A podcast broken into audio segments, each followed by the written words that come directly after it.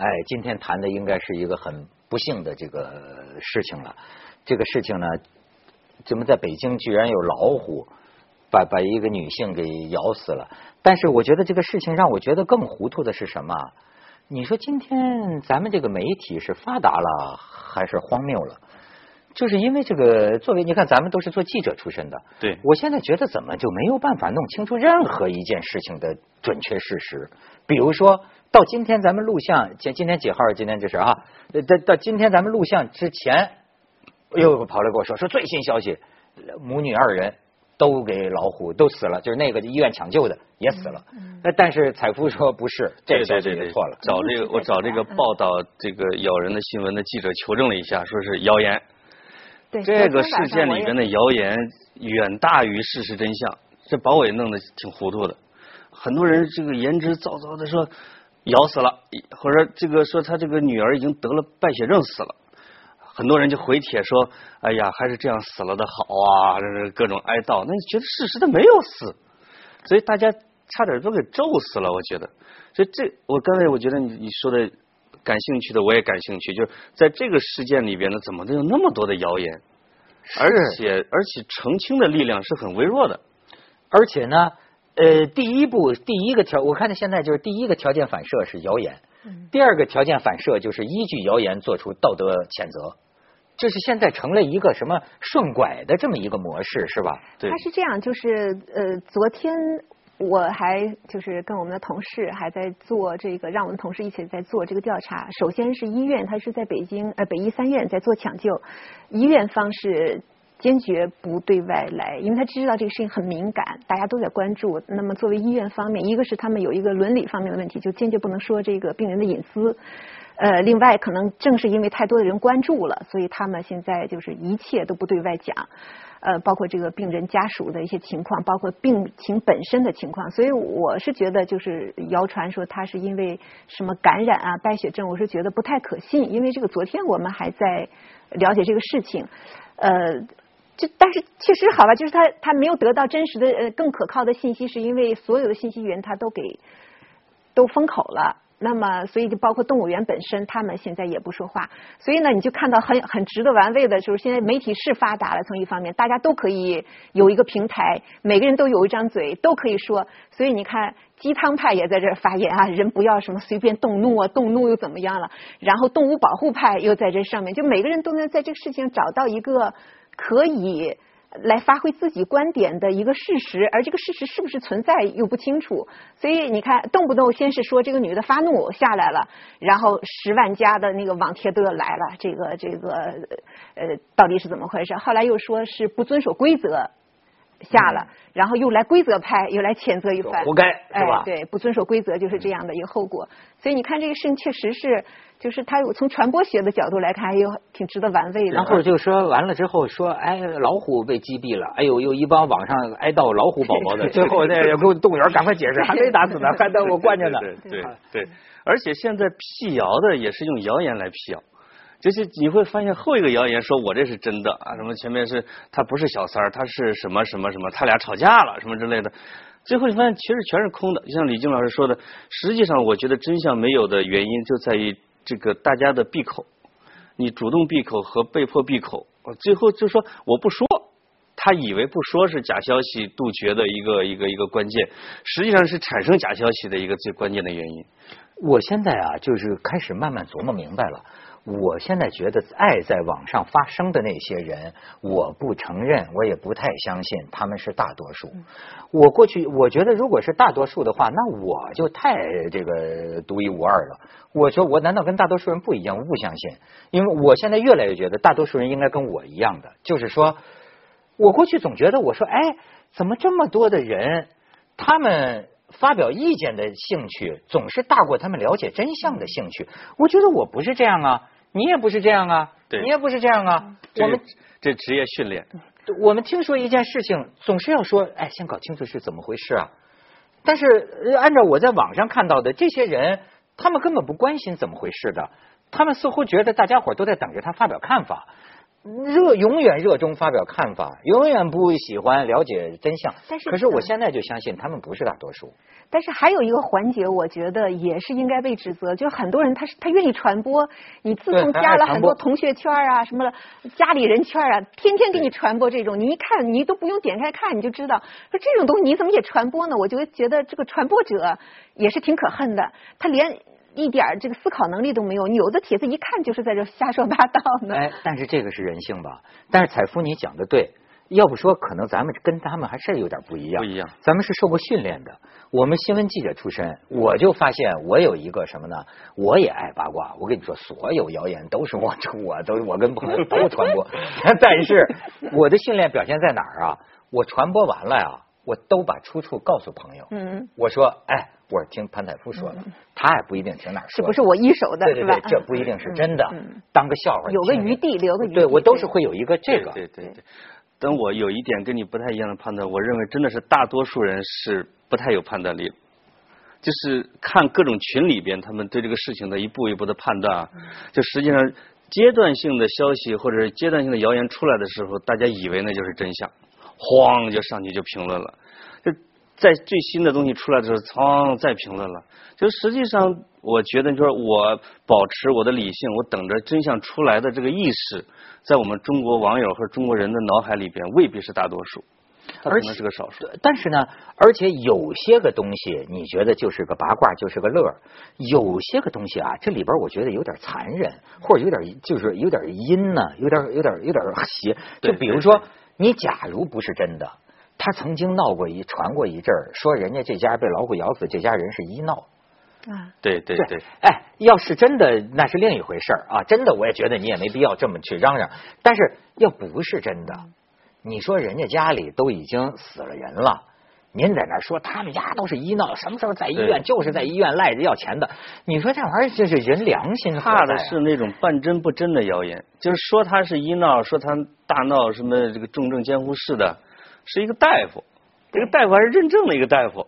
大家认为他是一个理论权，这他是一个消息的权威，认为这是一个真相。后来他自己把微博又删掉了，他可能是告诉了大家一部分的这个消息，说这家人的在医院里边表现不太好，大家坐实了他是一个医闹的谣言。就是其实半真不假的消息，大家真真假假掺在一块儿的时候最难分辨的，而且这个本身也蕴含着一种我们的那种断人断事的方法。他被老虎咬这件事儿是一个孤立的事件，他是不是医闹那又是一个孤立的事件。对对，这就好像我们过去觉得，哎，他杀了人他不好，但是呢，哦，他原来是通奸了，所以他杀人的那那他他就是怎么着，你就是把另外的一些东西啊给加在这儿去判断一个事情的性质。嗯，而且这个事情我觉得就是还比较有意思的一个现象，就刚开始因为他经过了几层嘛，先是说吵架，后来人家也辟谣了。因为我当时第一反应也是觉得吵架有点，看那个视频嘛，吵架我也觉得有点不可信。如果真是吵架，他过去拽那个门，应该那个男的应该把门锁的，怎么会把门开着？如果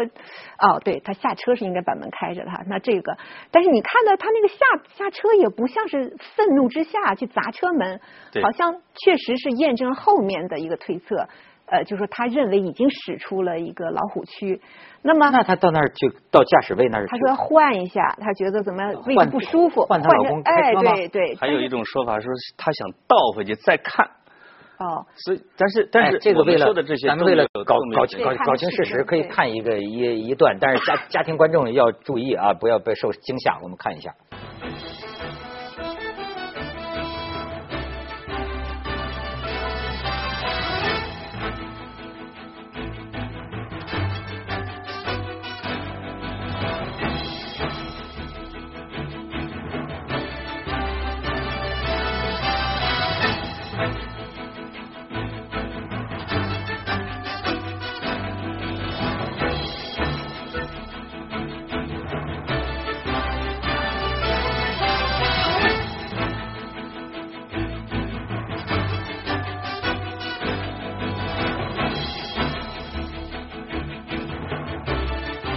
这么看能看出什么来？我其实看的，我原来没敢看那个视频，因为它太惨了。我看了之后，我觉得他其实不是吵架的，他是想换位置。他有一种想换位置的时候，突然他又这个耳朵在听，因为当时讲说有有喇叭说你不要下车，那个巡逻车对，但他一愣神那个功夫、嗯、老虎来了。实际上我觉得是一个比较自然，他在想换位置的一个过程，这是我理解的。这个八达岭的这个动物园我不知道是不是只有这一个啊，如果只有这一个的话呢，那我有个记忆，就是前两年我爸爸妈妈到北京玩，我还没去，我们有我的朋友啊呃带开着车带着他们去呃这个看老虎去，我估计就是这个。有两个他说你知道还有一个有意思的，对不起大家、啊啊、他说其实这个二零一二年也出了一个事儿，你知道出什么事？一个一个说一个老人家就是这样坐着车去看老虎的，看到一半他说他要上厕所憋不住了下来了，结果被老虎咬伤了，还告这个动物园，说当时动物园还赔了他一部分钱。哦，对，这个是典型的属于你这违反规则。而且当时他们说的这个就是呃给我爸我妈开车的这姐们啊，还是个还是个女士哈，也是个胆大，就是追着老虎开去，最后这老虎回回来还跟我说呢，他开的啊就是那种那个国产的这么一个那种车啊，那个软铁皮的那个，回来跟我说那个老虎追在后面啊，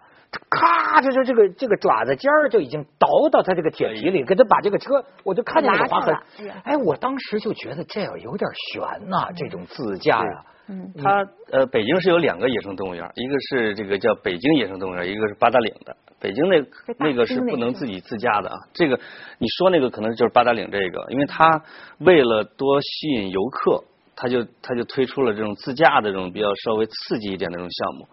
另外就是刚才你讲的那个细节，其实是我我觉得参加这这一期节目最想跟大家聊的动物园的这方面的事儿。哎，这个女的死没死，或者说该不该死，大家都在喷。但真正的让大家说以后怎么不再死，她到底这个野生动物园有没有责任？就是自驾游开这种普通的车去。到底符合不符合安全规范？其实这个是我觉得跟网友应该多聊的，就是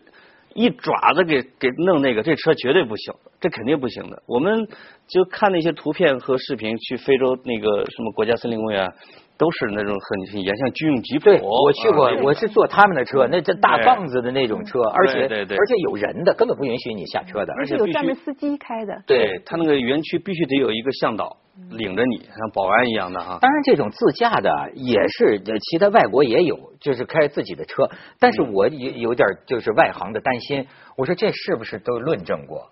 所有的猛兽以它全身之力和它的爪牙，对，比如说他老说你别开窗户，我甚至觉得这窗户是不是它要封了？你包括玻璃，玻璃啊，一巴掌会摔，会会拍碎的这个。呃，就是外国有一个，就是给给就给拍到了呀，这个那个人在后边拍。那那女的就是拉下来一点儿，结果俩狮子以为给她打招呼呢，拉下一点车窗，一下就给倒出去了，就是，哎、所以，哎，嗯，所以他他这个视频，我觉得就是说，呃，一个是，就是我觉得有一种分析比较可靠，就是这个女的她肯定不会是在看到老虎情况下才看车才去下车的，她如果看到老虎，她肯定不会下。有一种分析就是因为天气热，老虎是在远处。他在哪一个树底下或山根下那个趴着乘凉，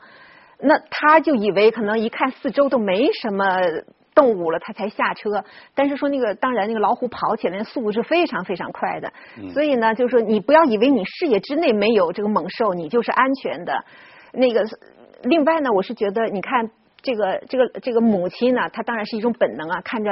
女儿被拖走了，所以有一种分析说，这老虎实际上是不吃人的，老虎是吃那种，当然吃那种什么这种羊啊什么吃动物，它实际上是不吃人，但是它会把这个人当成呃，他说它可能是一种误判，就当成了一种呃这种像呃像像玩一样的，我先叼着你，我玩两下，但是这个母亲来了，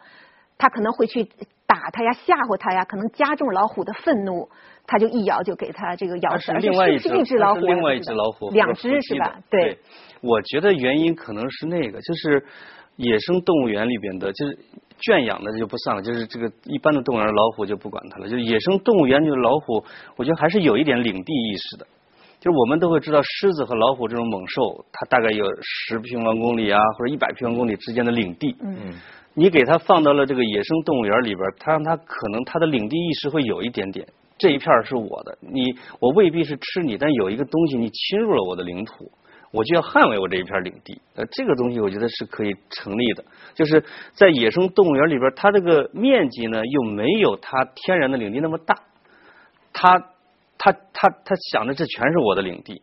而且这个动物园里边设计的什么林荫树啊，这种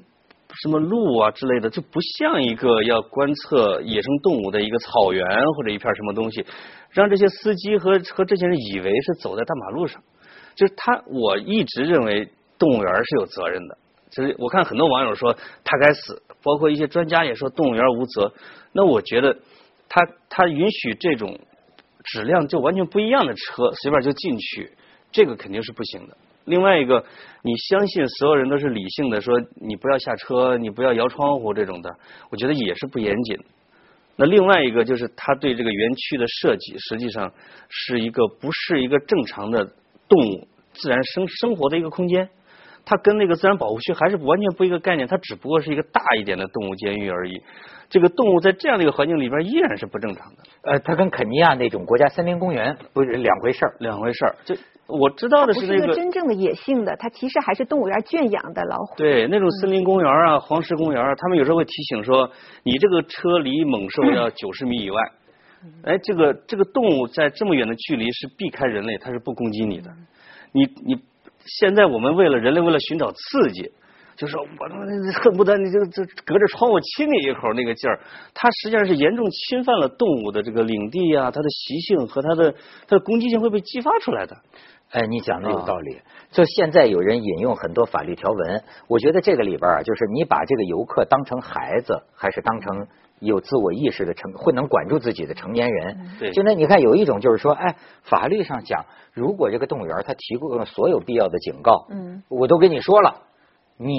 还是自己下车，对，那怪不着我，我不负责任。但是我也同意你说的，你说是那么说，但是这种生死什么时候一特出人命啊，我觉得它它升级了。可是呢，你这么采夫还有一个概念我觉得也挺好玩，就是上次我们去温哥华，在温哥华这个这个呃就是温哥华那个旅游局有个有个有个导游领着我们，也是在他的一个森林公园，比如说骑这个单车，他领着这个导游一路，你知道这个单车啊，这么窄的路下面就是万丈悬崖，然后呢骑到一个地方，这导游说停，别出声，别出声，别出声！我怎么了？你看看，哎，基本上就离我，我估计就是从这儿六米远的距离，就一只黑熊。啊，咱这个导游说你悄悄过去，悄悄过去，我们就悄悄的都从车上下来，这么过去，别惊动它。后来我就问他哈，我说这要是我们中国的旅游点啊，这下边万丈深渊呐、啊，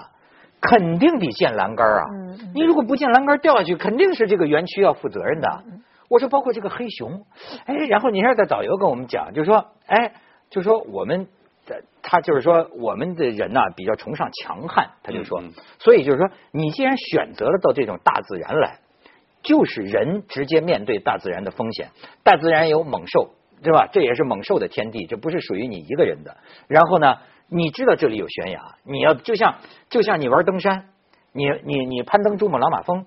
那么你说你你你你死了。那这东西是你自己选择的，所以说你自己，所以说你自己骑着自行车，他说我相信你不会往悬崖下边骑。你说这是个什么观念？这这俩是不一个概念啊。就是你比如你爬长城死在长城上，你不会去怪罪长城管理处，因为它是一个自然的一个景观。但是野生动物园它还是个动物园，它是一个游乐场，我们不能就是它再大的野生动物园，它除非是自然保护区了。它野生动物园，它就是一个游乐场，为了让人赚钱进去去游览的，它对人的安全必须得负有责任。前一阵儿我们还聊过呢，美国发生那个轰动世界的那个事儿，就是那个大猩猩，大猩猩小孩弄的弄到大猩猩池子里。对，据多方，包括那个非洲研究大猩猩那个女科学家叫什么古什么娜，珍妮古德尔，就珍妮古德尔，她就说她观察这大猩猩是要保护这个孩子，不是要伤害这个孩子，但是当时动物园方面。没办法，击毙他，就击毙了这个。所以到后来，全球的很多网友就让这个父母要赎罪，就说你们没管好孩子。对对，那这个是我觉得这个属于意外，就是属于父母没有把自己的，这孩子太小了，而且人之间人和动物是不能沟通的，那个肯定是父母的责任。就是父母这个小孩从阳台上掉下去了，小孩被火烤了，这个肯定是监护人的责任。那如果是在野生动物园里边，我觉得他们出事儿了，那真的是你比如就像您说那个啊，就是老太太去上厕所开了好几道电门，结果被袭击了，那一定是动物园的责任。就是说他让人有这样的机会，竟然能够推开这些门出去。哎，我不同意啊！那我觉得动物园允许这个人帮，包括签协议的时候，都是有一个条款的，就是在这个你绝对禁止下车呀，这是一个危险区域。那你自己下了车，你就是违反了这个条款，这个责任难道要动物园来承担吗？那有些人就是说了，嗯，动物园你应该有义务把他们的车门上锁，让他们开不开。我觉得这个就属于这个不合理条款了。如果你如果你是既然管不好自己，你就不要去签这个条款，你就说我各种各样的可能性都有呢。我觉得那动物园他没法来承认。我觉得他不是全责，动物园不是全责，但他确实有疏漏之责。就是你有的动物园他就是在人和动物之间、猛兽之间挖一个深坑，嗯，你就你死活过不来的。这倒也是。或者是有电网，或者说你有小火车，或者是你这个大巴车呢外面挂的全是那个铁栏杆。这些都是你人想出去都没有机会去去出去的这些，尤其考虑到我们中国的游客的这个啊普遍的素质和规则意识比较淡漠，你一定要想到他会下车的，这个这我觉得他下车这个可能性是绝对存在的。哎，这你就像说，我有时候开车回石家庄，我就发现我们这中国人民，好家伙，真是在高速公路上跟遛弯似的，而且逆行，你逆行哗哗，它完全如入无人之境。对，对，你说这个事想一下，就是前就是昨天吧，是前天也是呃议论比较多的，不就是四个中国的自驾游客在美国遇到车祸死了吗？哦，好像也听说。他就是他就是因为在高速公路上，他是说是拐弯呐、啊。拐弯，美国一般不有一个 stop 那个标志嘛？然后就是你见到 stop， 你是一定要停车的，一定要把速度降到零，你是真的是要停下来，你得让人家主路的车过，你才能过。但是你知道在中国开车，咱们什么时候见过？你比如说你掉头的，你掉头的反倒我发现，他不但不减速，他反倒还加速掉头，他叫对。对，你你弄的，你看我们在中国，我就发现有一个问题，就是说你开车，你经常想中国为什么就是堵，当然车多什么一个，另外我就效率低。你在绿灯的时候，你什么时候敢踩油门加速？你不敢，哪敢？不知道窜出一个人来，还是窜出一个三轮，所以你在你在红绿灯的时候，绿灯过的时候，你根本不敢。但是你在国外，你看绿灯那个速度是多快的，因为它不会出来一个车，不会出来一个人，它就是全速通过。但是呢？他把中国的，比如说你到国外自驾车，他不看你的主路人车多快，他往这边掉头还是拐弯，我没有看具体的事例，但是在那个 stop 标志他不停，他还是这样，结果就被那个主路上行驶者一下就撞了。所以在国外现在不用说啊，要规则规则，否则你害人害己。我觉得确实是你平时不养成这些好习惯，你到时候真的就是害人害己。哎、嗯，但是你说这个是国民的责任呢？还是管理方的？对呀，美国人为什么不提醒啊？我们我们可能是会加速的呀。甚至有些人，你知道他们有些人像那个谁啊，呃，叫有个叫呃于世存的，嗯，他甚至提出一个概念，他的概他的概念也不是他独有的。我从五四以来，一直就有学者认为啊，就中国这个民族啊，就其大多数呃民众来说啊，他们叫半孩人。你听过这个概念吗？啊，对，就是他就不是成年人。他就是就是包括很大的人，你比如很多这个咱也个别游客吧，他的举止，我老实说，实际我看着非常可爱，因为那不就小孩儿嘛。他到日本蹭一下就上了树了，哗哗哗要把那个樱花往下摇，摇那花语照相，那不就猴吗？这就真这就是应了成龙说的啊，中国人需要管的啊，需要管的。我觉得我们对于很多这个资讯啊，对于别人的事情啊，嗯。我觉得有一种姿态，就是这个姿态啊，就是你看啊，好像我觉得我要看见一个什么事情啊，我的姿态是这个胸往后缩一点，嗯，就就是那意思啊，就是哎呦这是什么回事，嗯，我不太清楚，呃，比如说这个丈夫为什么会拉车门，不敢妄然下判断，对。但是我觉得现在不少发议论的人呢、啊，他们是挺着胸脯面对任何信息，哈，这事儿。哎，你看这这这这孙子啊，见死不救！你看他这什么连这这这这男的怂了，孙男怂了，回去又看，你看就是那么容易得出他的一个结论来。而且我觉得就是这个，就比如说网上我看一些评论，这种民意汹涌啊，比如说在指责这个女的因为不遵守规则，所以遭到这样的一个结果，好像仿佛就是人人就是发议论的这些人，就是在平时生活当中你如何的遵守规则一样。我就说。就像那个耶稣说的，你谁没有罪，你可以你可以来来来来打他一样。就是你看这些人，我就觉得其实我们你来反省自己，我在做这个，我在看这个也是，我说我平时就那么遵守规则，我痛恨这些比如说交通这个不遵守交通规则的人，我平时就那么就就那么遵守了吗？我经常也在自责，比如说有时候我开车，你在一个小道上，哎，有人就这么横过来掉头，一掉头给就堵的，这边也堵那边也堵，我就特别恨这个人。但有的时候我发现我有这种侥幸心，我一看哎前面没车，我就赶紧掉头吧，对，把两条路都给堵上了。哎呦，我就是这个不好意思，发现你也不是这个遵守规则的人，咱们也都是没有一天不犯规的人，对对，就都是这个国家的人，所以也没有权利就老是指责别人，真的是多反省吧。那种就啪就表态就指责，我觉得还是因为脑子糊涂，就是不理性，也缺少思辨能力，对一个问题也缺少这种这种质疑啊，所以你你肯定要我看这什么东西啊，